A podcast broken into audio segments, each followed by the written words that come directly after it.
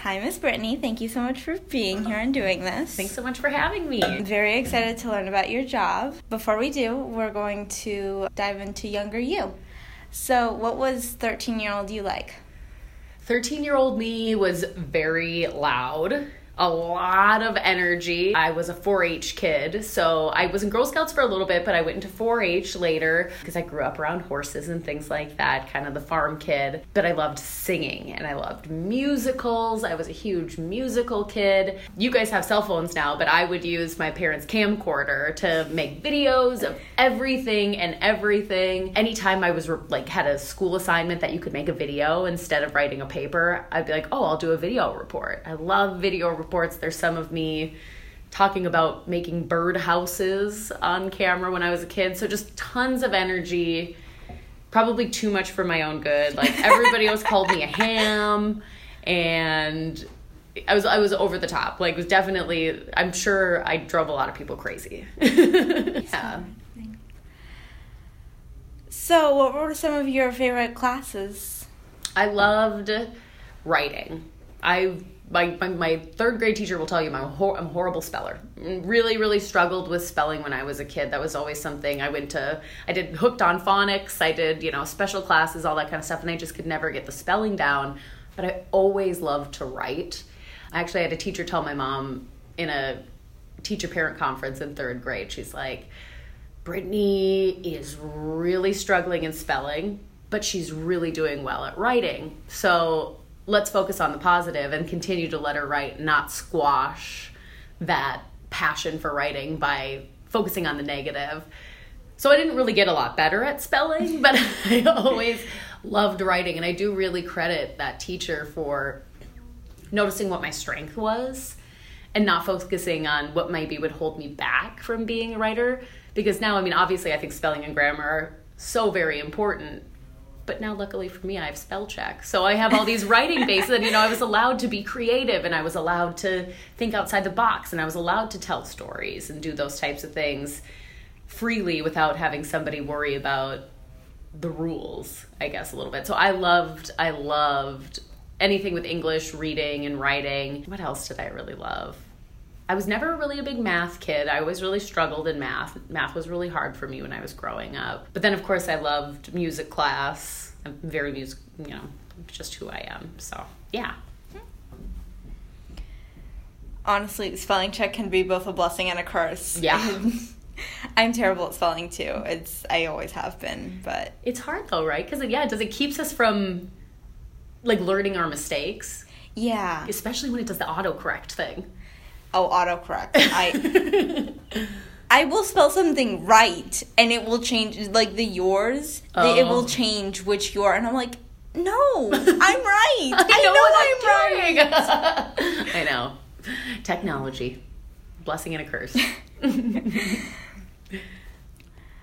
so, mm, yeah, in high school, you've talked a little bit about one of your I guess, influences in elementary school, but in high school, who were some of your role models or influences? Well, in high school, I mean, I loved, we were a big news family, you know, like watching the local news, you know, that's something that was always on. And I always really looked up to those news anchors locally because, you know, you, would watch them in the morning, you'd watch them at night, and they were always in your home. And my parents always really instilled in us how important it was to know what was going on in our community. So the, it just was always, without even really realizing it, those people, those local newscasters, were really influencing who I was. But I was a theater kid in, in high school. Like that's where I, my main focus was. So, you know, I loved anybody who was on stage and, you know, Broadway, I really wanted to get involved. You know, I thought that that was maybe where I was going to go one day. But I had a teacher, his name's Mr. Newcomb, and he was my musical director. He was also, I did speech, you know, kind of like debate in high school, and he was my speech coach where we did competitions. And he was also an English teacher. But the biggest influence, I honestly, and all of those things he had an influence on me with.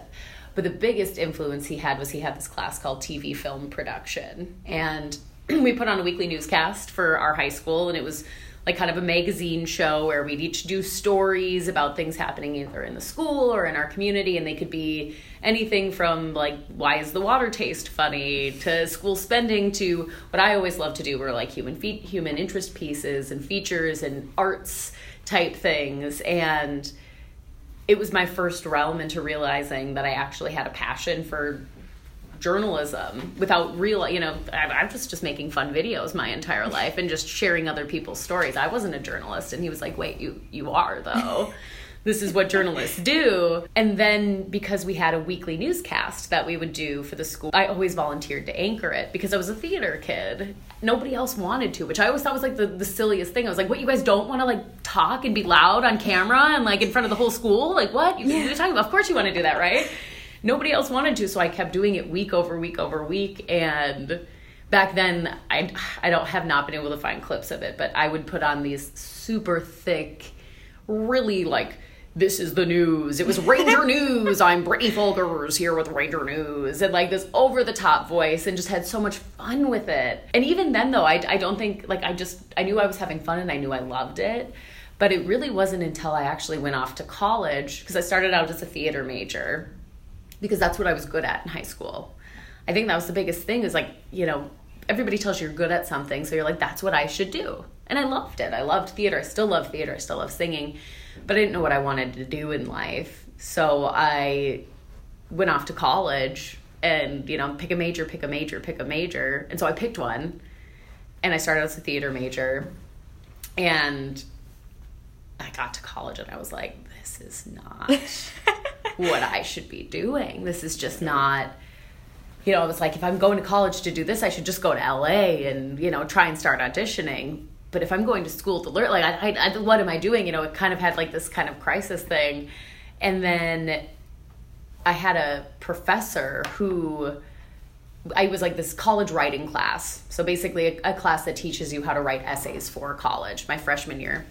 And I wrote an really long research paper and he told me he's like have you ever thought about journalism? He's like your writing is really really strong and your way to dig into information but also tell a human side of a story is really strong. Have you ever thought about journalism? And i was like no.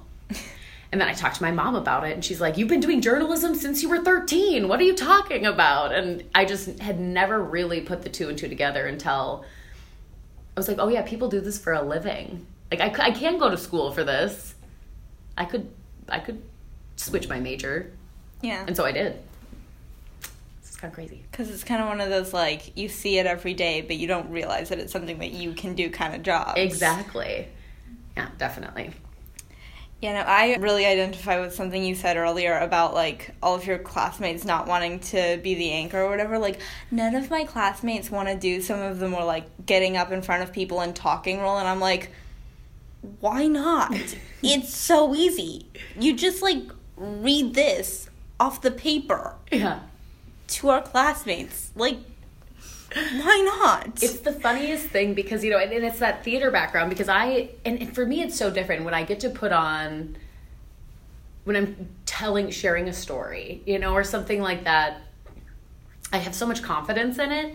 But then if you tell me to like go up and do something I'm not comfortable with, or like, you know, like explain a math problem, or like tell a story about myself and get really vulnerable with it, all of a sudden I'm like, why are my hands shaking? Like, why am I nervous? Why do I all of a sudden have stage fright? So sometimes I'm like, maybe that's what it is with other people. It's just, you're just not comfortable with the subject matter. You haven't felt that free, that freeing ability enough to, to be in front of a group of people. Maybe. Yeah, it gets there.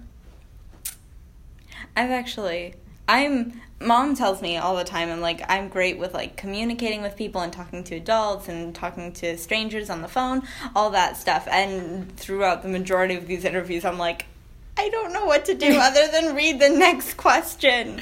It's because it's when you're on the spot, right? Yeah. You know, and it's it's spontaneity or you know that just that freedom of conversation is so nat can be so natural in real life and then it's like you put the camera on or you everybody's quiet and listening to you and you're like i don't I, yeah stop, stop, looking at me this is too much too much pressure too on the spot like the second the recording turns off i'm like Oh my god, that was so interesting. oh, and I had like a more personal question about blah blah blah blah blah. And Yeah. oh my god, can we talk a little bit more about blah blah blah blah blah? and then it's just like when it's on, it's just like I don't know what to say though. oh, I know how that goes. It's kind of part of the business in my world, actually. So, you know, it's so funny because I when I interview people, too, it's it's sometimes I'm like, you know, I I'll record the interview after we talk too. You know, we, we'll do the interview. You've probably had that when we've we've done it before, where you know you do the interview and then we'll say, okay, we need to get some extra cut shots. So let's you and I just keep talking. Well, the photographer will grab other angles of the interview. So it's not like the core interview. It's like the mm-hmm. extra. But in that extra, because it's not so serious and it's not so focused and the camera's not right on Yeah. you, then all of a sudden the interviewee starts to let up a little bit and they are comfortable now because they don't feel so on the spot or they have to be so perfect. And sometimes when we feel like we need to be so perfect, that's when That's when everything just like starts falling apart. I've had people with interviews, you know, want to like basically have a script to follow. Like, can I have the questions mm-hmm. ahead of time so I can know exactly what I'm going to say? And I'm like, you do not want to have a script to know exactly what you're going to say because you're going to forget Yeah. one of your lines and you're going to lose it all. So I always tell people, even in speeches, you know, bullet points. Give yourself bullet points. You know what you're talking about, but then you can look at your bullet points, remember what you're talking about without being like, where am I in my place? Where am I in my script? The dog goes, uh, no, you know, the dog goes to the market because it goes there on Tuesday. You know what I mean? Like, so it's just interesting. I don't know. I've got off, off on a tangent, but It's actually it's funny because when we did our interview about the new cookies, we got the questions ahead of time for whatever reason, and we were my mom and I were sitting there like 20 minutes before the interview and she had the list of questions and she just asked the same one over and over and over again like 10 different ways. Mm-hmm. And by the second time I was just like I just answered that like and then I tried to answer it the same way and she was like no that's the whole reason I'm asking it mm-hmm. again so that I'll get a different answer so that when she's asking it if she asks it a different way or like at all then you can still answer the question without like trying to remember your script or your line Yep. or whatever it is that you have rehearsed. that's a really good, that's really great. That's smart to do. Mm-hmm. You said that you went into college and chose a theater major mm-hmm. and then just completely changed mm-hmm. that. Was it because you were bored of your classes or was it just like not what interested you anymore? I mean, I'm I'm not gonna lie. When I went to college, it was kind of this. First of all, I didn't know for sure I wanted to go to college, but my mom was very adamant that I go to college. And then when I got there and I was going for theater, I was honestly my thoughts were I'm going to be so in debt from this and I'm going to be singing for quarters on a New York subway, you know, trying to make it and and when you're 18 years old and you're out on your own for the first time, I mean, and it was my first time having to confront my future, really. And it was just, it, for me, it was really overwhelming. You know, I was just like, this is too much to have to decide everything. Like my whole life, I have to, telling me I have to decide it right now. And obviously, in retrospect, I'm like, well, that wasn't that deep, Brittany. But, you know, it's, that's not really, but that's how it felt at the time was that you have to decide everything. And I was like, well, I don't want to decide theater. I love theater, but this is like something I love to do. This isn't something I get to make money out of, which probably isn't the best mindset to be in, but that's where I was when I was in college. Little did I know there's not a ton of money to make in journalism until either, but but it was really I was looking for a change and I was looking for something that really felt right because I loved theater and I loved it was all of these things that I loved, but it just didn't feel right. It just didn't feel like this is what I'm supposed to be going to school for. It's like if I'm going to school, what am I going to school for? And that professor gave it a big boost of like, oh yeah, this makes sense. And then talking to my mom, like all of the things that I had been doing in my life hinted at journalism. And then when it came down to picking print journalism, so newspaper or digital now versus TV, I was like, well, I can still do my theater thing if I'm on TV. That's still a performance. I can keep doing videos. I can keep doing videos. I can keep doing all these types of things. So it just it was this weird thing that was there all along, but I just never really saw it as a career. And I'm, I'm I'll be honest with you too. I mean, I struggled knowing what I should do with my life. I mean, I still, you know, I'm always like at 33 years old, I'm still kind of like that could change tomorrow. I mean, what am I going to do after after this venture? There's always something that, you know, I'm change is not a bad thing. Change can be a really good thing. But when I was getting ready to graduate college with a journalism degree, I hadn't had very many internships. I had no idea if I was going to get a job. And I really, even though like I was getting this degree, kind of felt like that's for somebody else. You know, like I know I went to college for this and all these things, but like the people who are actually going to get jobs on TV aren't me. you know, somebody else is going to be on TV. Maybe I'll I'll get something, but I'm I'm probably not going to be on television. And I had literally I was ready to go be a flight attendant because I was like, well, well, if I can't find a job, I'll just go travel the world and go from there. But I got very lucky everybody in the TV news business will tell you everything is timing. And I got very, very lucky. I had an internship at a station in Minneapolis, Minnesota that went really, really well. I loved the people that worked there. I worked really hard for them. And they owned a much, much smaller station in Duluth, Minnesota. So about like three hours north of Minneapolis in a really small market. And they were looking for a reporter. And they put in a good word for me I had an eight hour interview where I did writing tests and screen tests and all these wow. types of things. It was the longest interview of my life.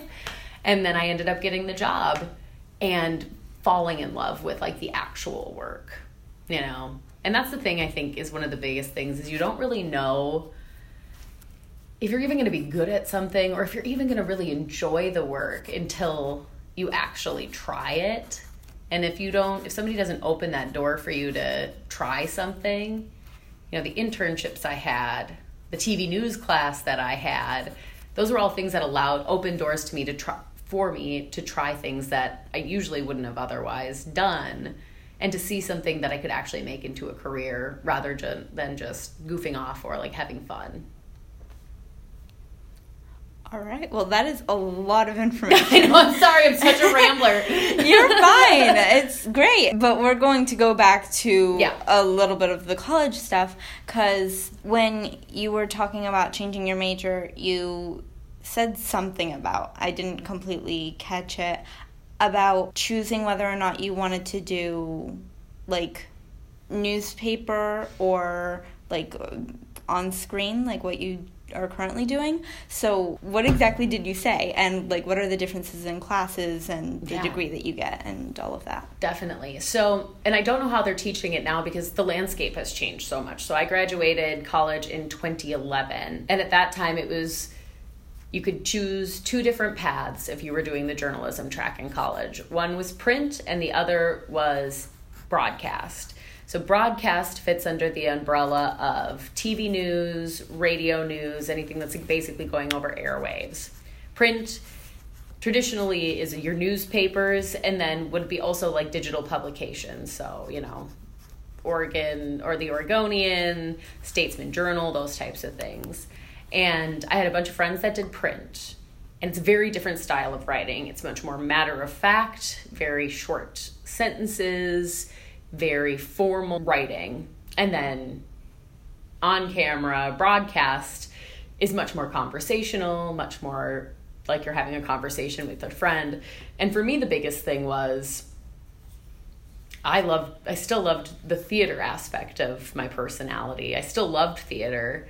And when I saw broadcast, I was like, well that's an opportunity to still put some of my theatrical abilities, that side of me I still get to be on camera and presenting.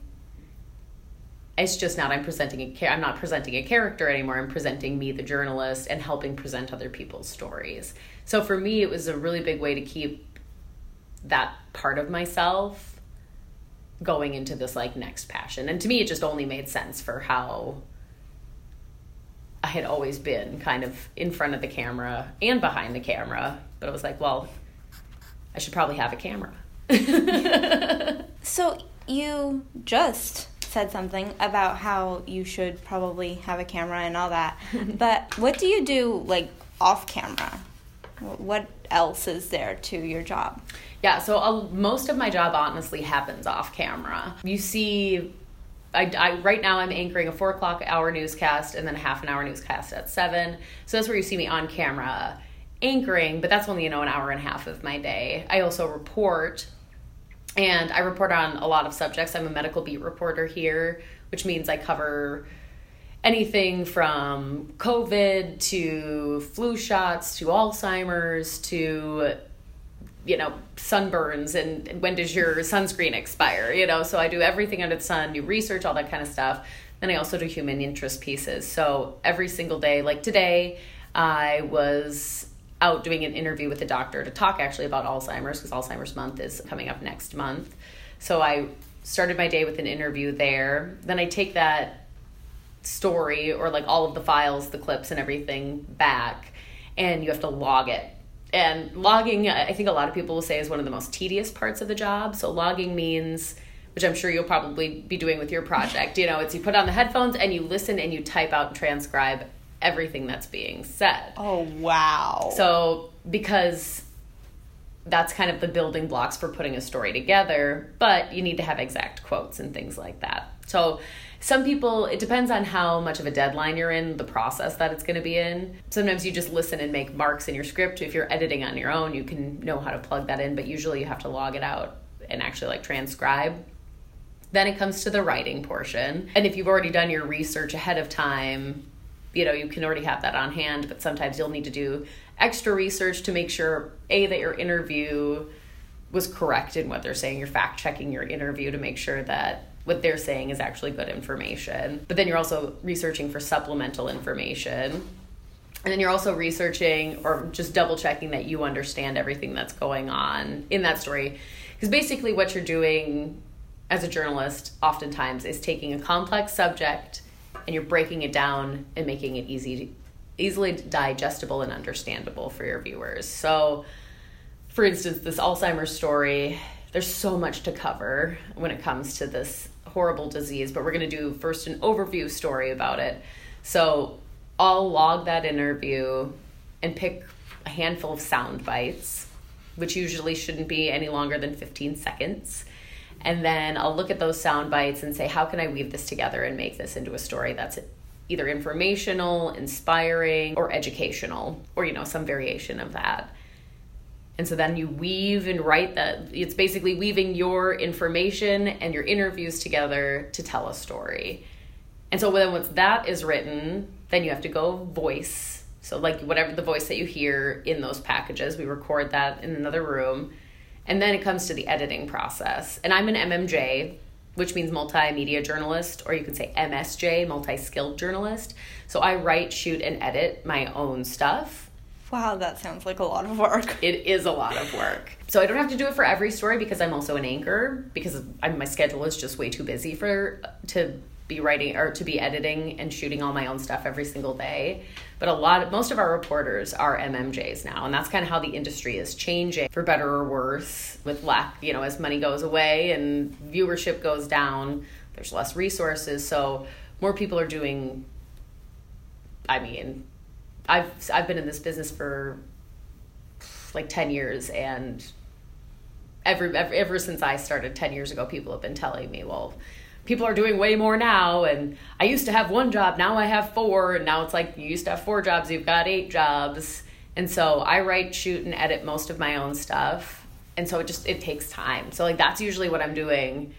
And then once it gets to be like an hour before showtime, then I actually get time to concentrate on the actual newscast that I'm about to anchor. And that's when I'm working with producers, my co anchor, to go through scripts. And that's when I'm doing fact checking, making sure things are making sense, making sure that stories have context around them so that they're not just out of the blue. Why are we telling you this story? Making sure they're complete and really working with our producers to put on a show. And then I'm on air then I'm off air for a little bit and have a lot more things to do helping to build another show. Social media is also a huge part of our jobs now, where not only am I on social media to inform the public from my site or from KGW's site, but I'm also my own brand. So I am basically like my own manager where I have to, you know, post my stuff on not only my posting stories and information on all of my sites, but I also have to promote myself and give people a reason to watch me versus somebody else, which is like a weird part of the job, but it's it, it wasn't part of the job many years ago necessarily. It, or it lived in a different way, you know, but now with social media and everything, you have to really promote yourself in a specific way. But you also can't promote yourself as I don't get to be an influencer, promote yourself. You know, there's certain rules and things like that ethically that you can't do. So Sorry, I keep rambling. You're fine. I mean, that is a lot of information, but it's also like very interesting. Like trying to take you through my day, and I take you way too far down the rabbit hole. You said something about the landscape having changed a lot mm-hmm. since you came out of college, which you said was in 2011, which doesn't seem that long ago. So, how has it changed so much so quickly and like how has it changed?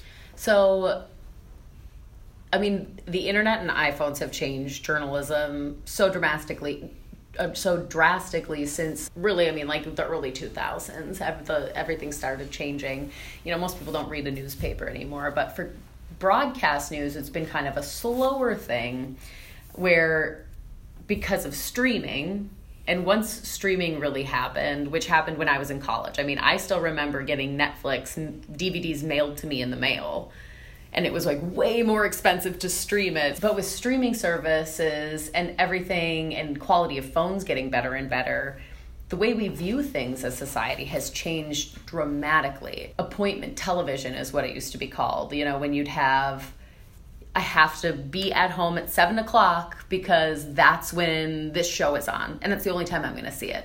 Now that's really not an op- that's not really how we watch TV anymore, and so that's changed how we watch news.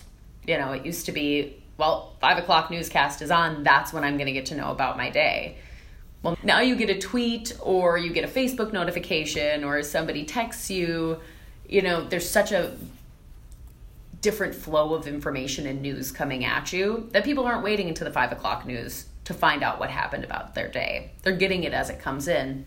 So our viewership has gone way down. And when viewership goes down, that means advertising dollars go down, which means money flow goes down, which means resources for newsrooms go down. So I've seen a really dramatic shift in just the the amount of work that people have to do. And when I talk about that MMJ, the MM, multi multimedia journalist or multi skilled journalist, that wasn't the TV news business has had that in some shape or form, but now it's like the norm. Like if you're a reporter, you need to be able to shoot and edit your own stuff, and you're not only going to be doing that in a small market, you're now going to be doing that in a big market. So when I started out in 2011 it was like, yeah, you'll probably have to start out as an MMJ. You'll probably have to start by shooting and writing and editing your own stuff. But hopefully by the time you get to a big market like Portland or, you know, Seattle, New York, then hopefully they'll have enough money or they'll have enough resources. You won't have to mmj anymore. You'll get to work with a photographer which makes your especially when you're working up against a deadline makes life incredibly more efficient. And it allows you to focus a lot more on your actual writing versus shooting and editing. But now that that, that is just not the case. It used to be, you know, you'd get to top 30 market and you wouldn't have to MMJ anymore. Now Portland is market 21. So the smaller the number, the bigger the market basically. And so it used to be like, well, I'll get to market 21, that's Portland 22. I won't have to MMJ anymore. That's just not the case. Even national news like NBC, CBS, is starting to incorporate MMJs because it's more efficient. It's literally three jobs in one person. And so you can pay that person, instead of paying three different salaries, you can pay one person one salary and because the way the business has changed you doesn't mean that person is getting paid three people's salary mm. they're just getting paid one so that's one of the biggest changes i think that i've seen in my tenure and then people who've been doing this for longer than me could tell you about even greater. there just there used to be a lot of money in news, and especially in, there's still money, you know, in, in news. It's not that there's not, but where that money is getting distributed and who's seeing that money. You know, it used to be, well, you're a local news anchor, you're the evening news anchor, you must be making like so much money, you must be rich. You you've got to have that house in the West Hills with the pool.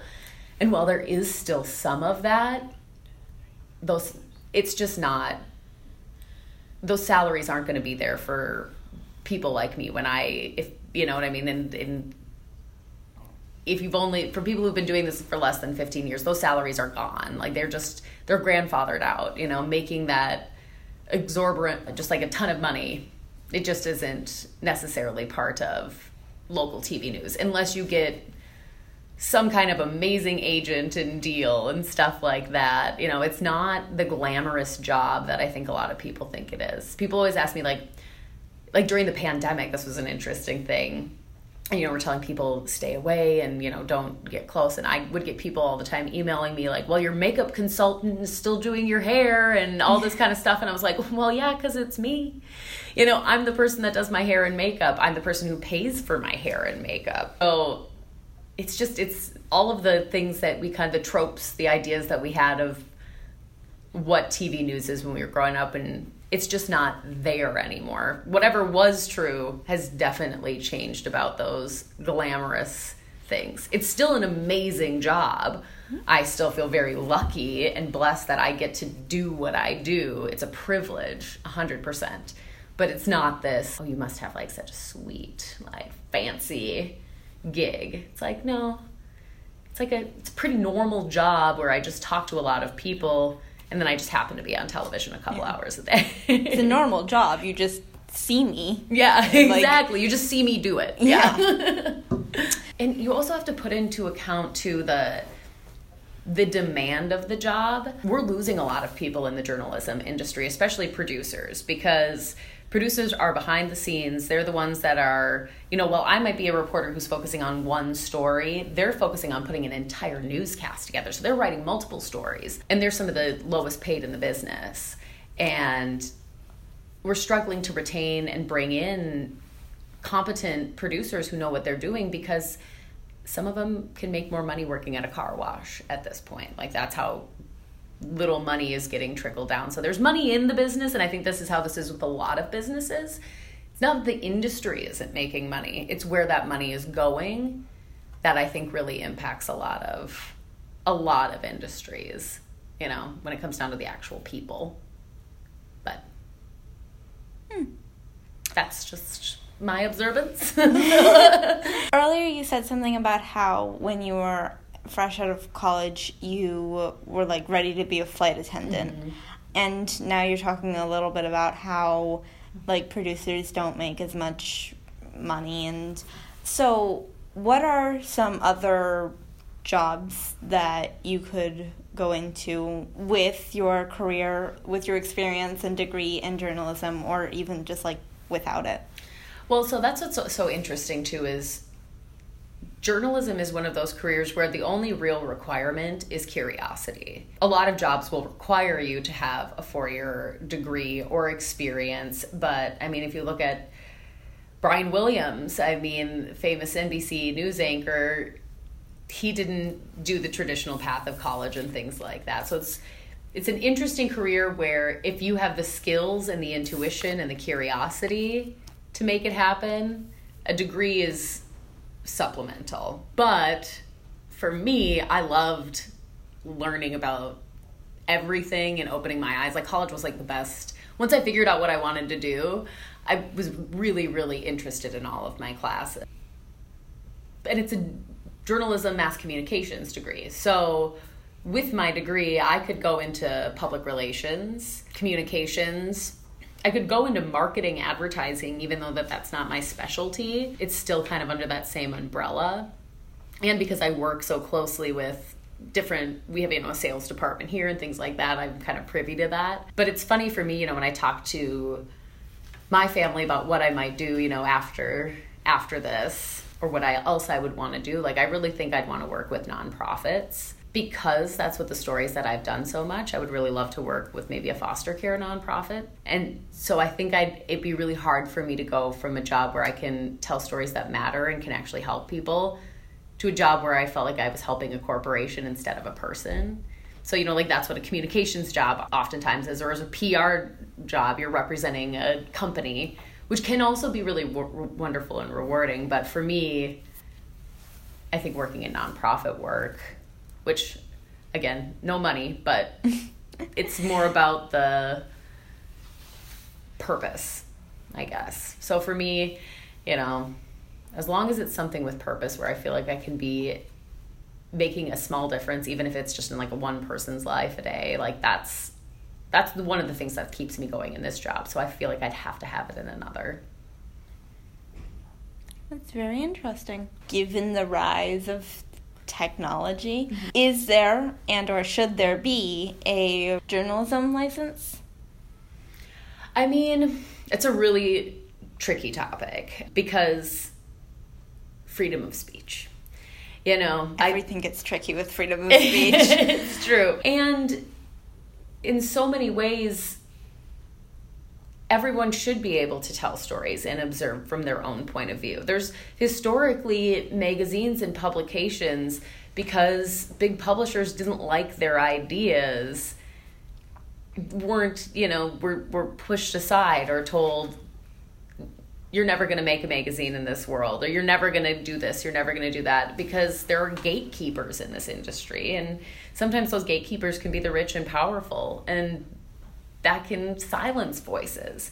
So, an actual license to be a journalist, I think, is a dangerous territory. Do I think that it's really important to make sure that we're getting our information from people who care about that information, who are trying their darndest to be unbiased, who are really at the core just trying to provide solid concrete information and education to the community who have been fact checked all of those things i think are so absolutely crucial. But being a gatekeeper to who gets to be a journalist i think that that's right now technically supposed to be in the hiring process you know for who gets hired at a publication. They should be doing writing tests with people. They should be looking at background checks. All of those things usually are and should be in place. The hard thing now is that anybody and everybody can write a blog. Anybody and anybody can show you a five second clip of something and write an entire article about it. Doesn't mean it's true. Doesn't mean it's showing the full side of the story so, my biggest thing that I, I talk about is giving the power to the readers or the viewers. Media literacy is something that I think is one of the most important things that we can be teaching kids right now. Where is that image that you're looking at coming from? Who is that journalist? What is NBC? What is Fox News? And how are these images that I'm seeing every day? How are these words that I'm hearing? How is this rhetoric impacting me? I mean, I really do think it should be something that's taught to kids in junior high. How is this it's it's it's not just how is the world around me affecting me? How is all of this media around me? And that's not just news, that's advertising, that's your TV shows, that's the things on your Instagram that's following you and how can you just keep always getting that weird pants ad, you know?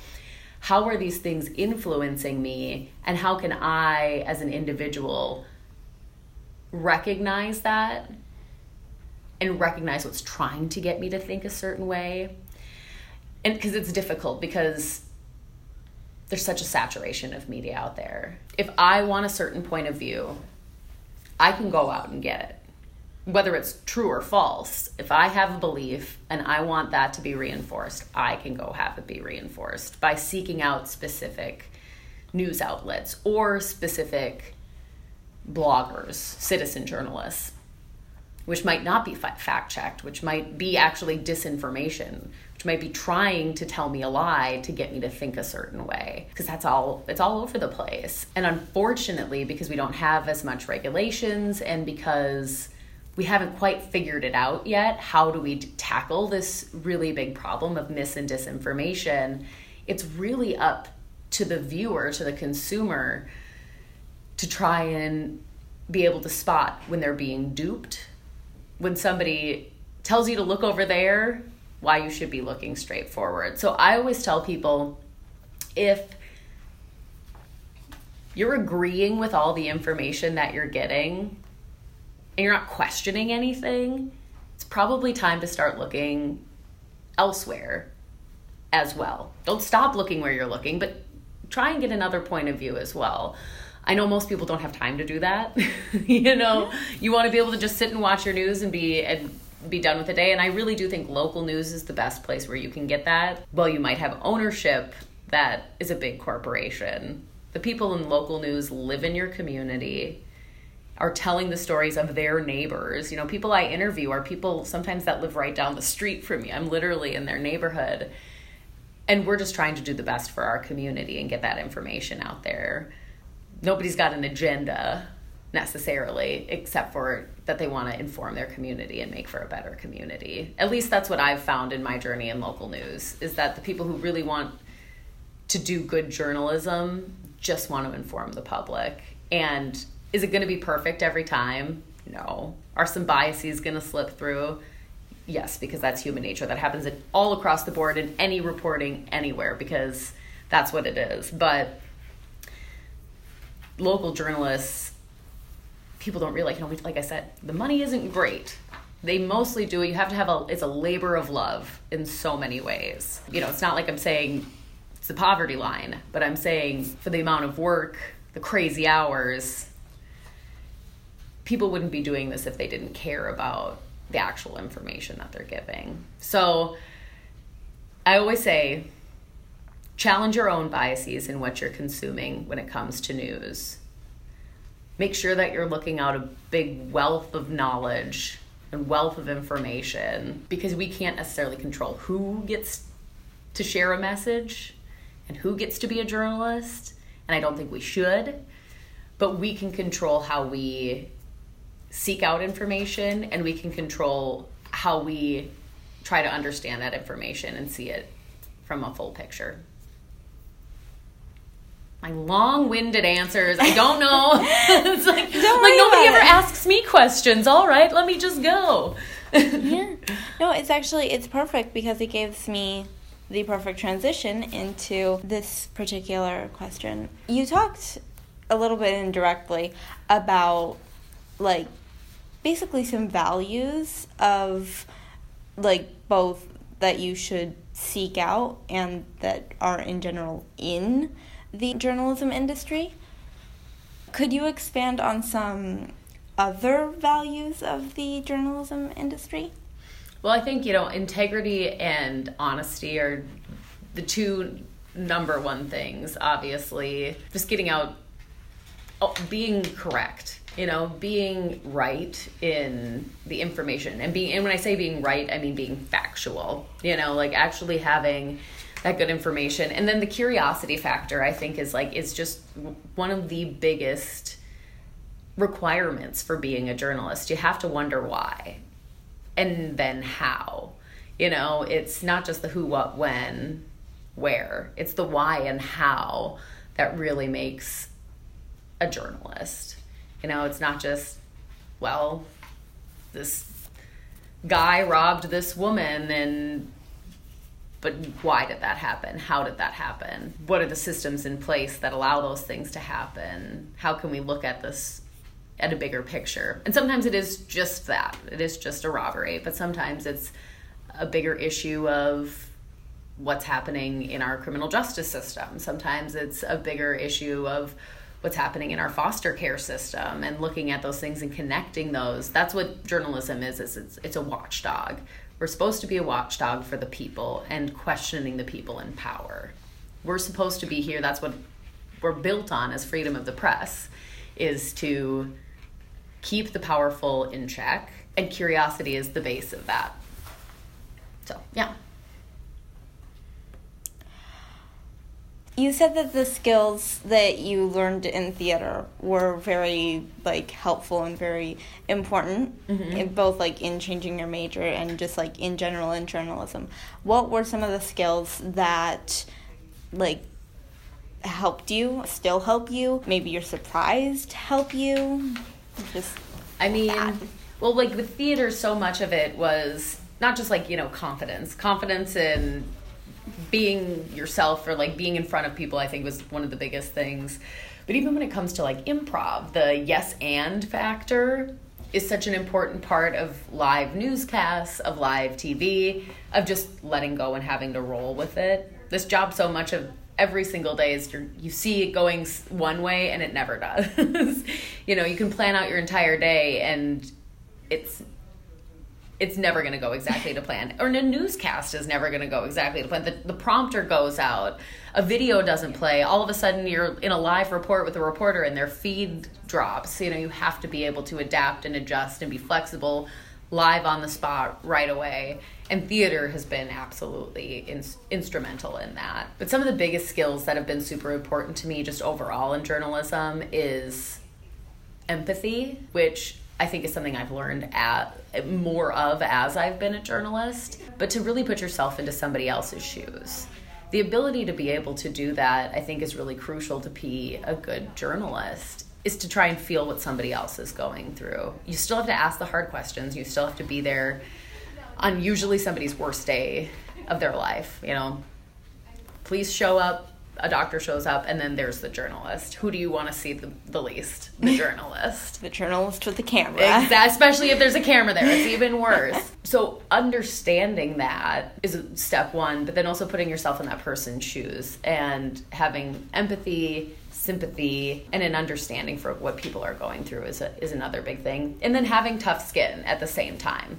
I've been spit on. I've had people call me fake news. I've had people say horrible things online. And not even that have nothing to do with actually anything valid but it, it eats away at you and it makes you feel silly little things about you know my big teeth you know like make you feel horrible about yourself even though you know it's some weirdo behind a camera or behind a computer that doesn't trying you. to make you feel bad exactly. for absolutely nothing. And then they win. But uh, you know i've been doing this for 10 years and it still affects you a little bit even though you can tell everybody like man it just is what it is. And then putting yourself in that per- that having the ability to kind of like take a step away and have a different perception on life and be able to take yourself out of it is like well that's somebody's own aggression whatever is going on in their life must be pretty rough if they need to pick on a local news anchor for no reason. You know, I'd get it if it was like a story that you were involved with or you had something directly, but that's usually not what it is. It's usually some random troll who wants to make fun of your face or tell you something horrible about yourself that isn't true. And then finally, is there any advice you would give to 13 year old you? So much. But the biggest thing for me was I was a loud and obnoxious kid. And so much of my life and even into my career, it was like, stop being obnoxious, that loud, obnoxious kid, or like, you're too much, or, you know, people diminishing a light because maybe it's just too much for them. It took a lot of growing up for me to realize, like, yeah, I am over the top. And that's who I am. And that's awesome. It's what makes me really good at my job. It's what gives me the courage to go out into the community every day and meet people I don't know and try and tell their story. I wouldn't be where I am today if I wasn't who I am. And I wish so badly that 13 year old me could hear, like, to just accept it and don't let people tell you when somebody says you're annoying, it's just because they can't handle it. You know, so many people are going to try and put you into a box because this is what a little blonde girl is supposed to do. This is what this little black girl is supposed to do. This is what this little you know what you look like or who everybody else everybody else is going to decide who you are for you. So it's up to you to push back and say maybe I don't fully know who I am, but let me figure it out, not you. I just don't know where else I would, you know, who knows where I would be. Maybe I wouldn't be singing on the subway for quarters. Maybe I would be on Broadway if I wouldn't have let those stupid little voices in my head and everybody else tell me what was wrong with me.